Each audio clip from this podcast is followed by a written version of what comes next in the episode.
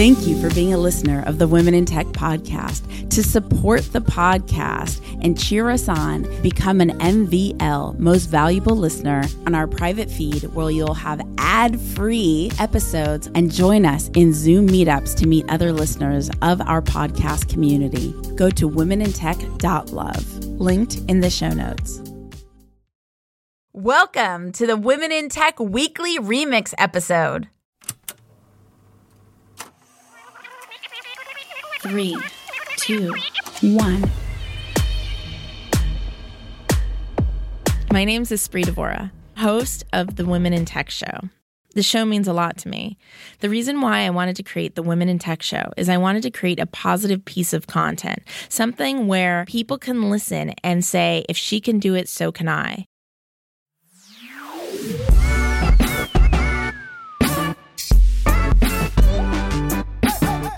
this is Anna Gandrabura. I'm the founder of TechVille. TechVille is a virtual world where you can learn languages and improve your social skills. We are based in Miami. The metaverse is uh, tech- technically a virtual reality, right? So, say uh, our physical world, we just uh, built in in virtual reality and it can be anything. It, it can be like using vr set like oculus you know or it can be just like using your computer and creating a virtual world where you can i don't know attend events and things like that. I'm personally in education and that's my passion. I've been an educator myself all my life. Teaching english as an as a, a second language as a foreign language when, when i was in ukraine this is how, this is basically when i built my first company. We provide um, English language uh, training to people who work in tech. So technically, the company is called English for IT. And uh, so this is my passion. And as of right now, you know, I want to build a solution that will help people learn languages in an engaging way, you know, so i'm using this app it's boring i have to do the same you know things over and over again.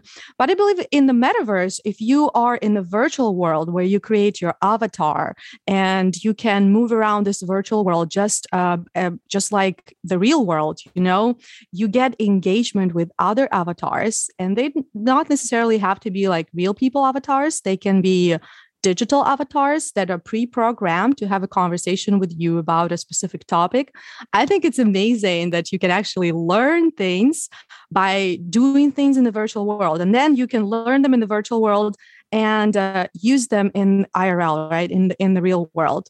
My first language is spanish. I forgot spanish I studied Spanish in the pandemic. I did not end up becoming fluent. I don't know why, the relationship with the lessons or something.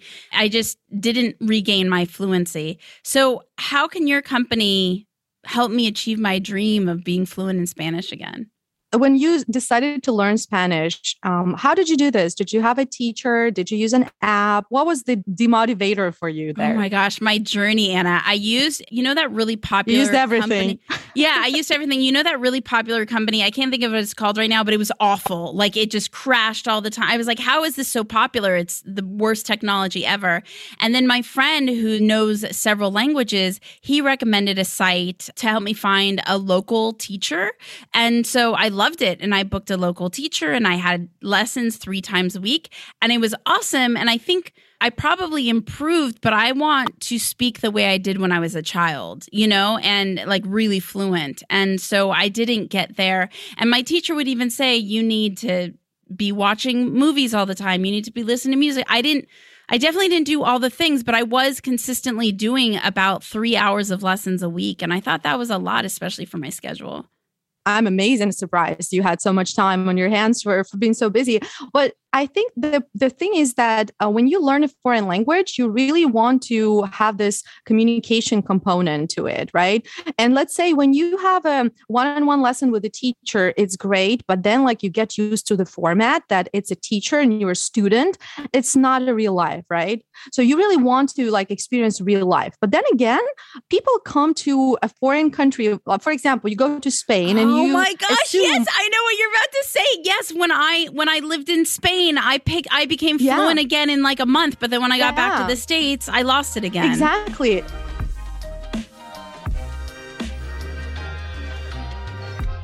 Hey everyone, this is Natalie Kogan, the founder and CEO of Happier Inc., which is a company dedicated to helping you struggle less and thrive more by practicing science backed emotional fitness skills based outside of Boston.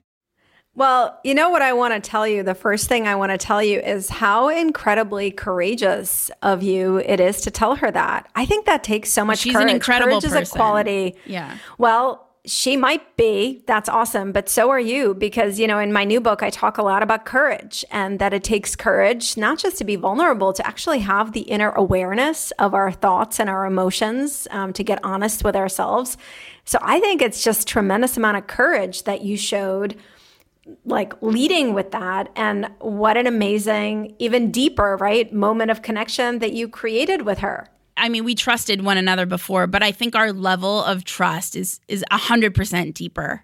Like, yes yeah. I, I feel And this is emotional what even happens. saying that out loud. I feel I feel it so it's like vibrating. I hear me. it. Yeah, I hear it, but that's that's our potential, right? Like this is this is the place where we can get to. We can actually have more genuine trust between each other, more deeper connection. We can feel less alone. And what it requires is for us to take off the mask, by the way, which we aren't really wearing that well anyway. His name is uh, author and thinker Parker Palmer. He's actually a Quaker author. And I remember reading something from him where he was talking about how when we're born, we're just a person. I'm Natalie, Desiree, like Samantha, Sam, whoever. And then as we go through life, we start to play these roles. And um, uh, I'm a daughter, I'm a teacher, I'm a mom, I'm a friend, I'm an entrepreneur, I'm a CEO, I'm a leader, I'm an employee. And we start to wear these different masks. And we think that we try to kind of manage those different roles, right? Like, well, as a leader, I shouldn't let people know I'm struggling. Okay, my friend thinks this. And he's he talks about how difficult that fragmentation of our true selves is because really we are just one self, not just we individually are one self. We are all actually connected and we can talk about this metaphysically or psychologically. We all connect, our emotions are contagious. And I love the way he was talking about that that it's just about having the skills because it is a skill and the courage to take off these masks and just show up as this is one person. I'm Natalie and this is how I am. And I call it the potential because to me, that's the beautiful potential that we all have, not just for ourselves, but for each other. But I don't want to, you know, I don't want to sugarcoat it. It's really hard to do because of our little child, fearful brain in our head who's telling us, no, no, no, no, no, no. You're going to be rejected if you tell them about your struggle. People are going to think you're weak, you're stupid, you're pathetic. You know, that's a little brain. This is Erin Staples, and I am a community advocate at Orbit. Orbit is kind of like mission control for your community. So it's a good place for you to see the activities, the habits, all of that thing, that second brain for community builders to actually take actionable insights on things. I'm based in Brooklyn, New York. Okay, so first off, I think the best business advice actually, like I've told this anecdote a couple times in the community building world. And I had a boss like very early on when I was working at a nonprofit, and she wouldn't let me say like you'd come in the door and she'd be like, "Are you having a good day?" And she and you know that thing where you're like, "How are you doing?" and you just like default say good. She wouldn't let me get away with that, and she didn't let anybody get away with that. She was like, "No, tell me more. Like, are you good because of X or like?" Why are you not good? Like, tell Right. me why you're sad and you're mad. And she made you push past that. And like she would do it. And it's not like it was one way. Like she would do it too. She'd be like, oh, I slept horribly. Like my day was crap, like blah, blah, blah. Or yeah. hey, this happened. I'm having a great day. And I think the best advice is like, how do you channel that in your own relationships? Mm. And like that can set the tone for like much deeper relationships in business and friendships and life. And I think out of all the business advice, like that's really stuck with me. So it's be Love. real and be better than saying good. So yeah. And your mom, then, your uh, my mom- mom's advice. my mom's kind of a spitfire. So my mom is a better, my mom was like a two sport D1 athlete. Like she's very intense. I get my best and my worst traits from her. Love you, mom. I would probably say she was very much like, are you going to spend your time complaining about it or are you going to do something about it? Because if you're here to mm. complain, I don't really want to hear it. And that was like- She was very much like, you can have your 10 minutes to vent and like, I will give you that, but you get 10 minutes and then you're done. Like you got to move on. I think it's important because I think we hold on to things too much and then we allow those things to define us or we blame those things instead of just creating the life that we want and the thoughts that we want and the future that we want. So I, I think that that's spot on. Ready for the yeah. last, the last like quick fire. Your oh favorite oh book. Oh, um, favorite book, Tiny Beautiful Things by Cheryl Strayed. Tell us uh, what what it's about. It's like the it's like the Dear Sugar letters. And this is kind of sappy. Wow, I said that and then I'm like, wow, really sappy, Erin. Um, it's like the it's the book of like when people would write in and they'd be like, Dear Sugar, I don't really know what this means, blah, blah, blah. Like I'm stuck in life. I feel alone. I feel I, I just had this traumatic thing happen to me. And she just answers very candidly and raw and it's like good like i'm gonna cry slash give you a hug slash make you feel motivated it's very just like it's like you know help letters in a freaking book because that's what it was. It was just a published column that she published into a book which is great. With everybody listening there's so many people around the world listening. If there was one thing that we could do to support and accelerate your success what would that one ask be? And it can't be save the world. It has to be something selfishly Ooh. for you. Selfishly for me. Oh that's a hard one. Ah! i think it's just like i would actually probably put be reach out. Like i love meeting new people. I love meeting people on different parts of their journey and i get very inspired and motivated and energized by people who are just passionate.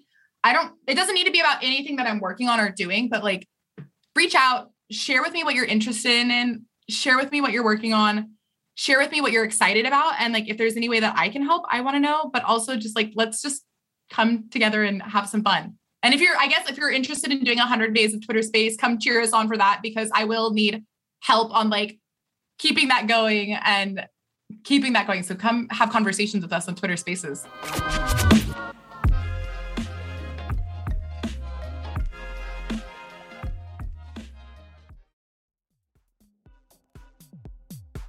The Women in Tech podcast is hosted and produced by me, Espree Devora, with help from Janice Geronimo. Edited by Corey Jennings. Production and voiceover by Adam Carroll. And music from Jay Huffman Live and Epidemic Sound. The Women in Tech podcast is a We Are Tech.fm production. Thank you for being a listener of the Women in Tech podcast. To support the podcast and cheer us on, become an MVL most valuable listener, go to womenintech.love, linked in the show notes.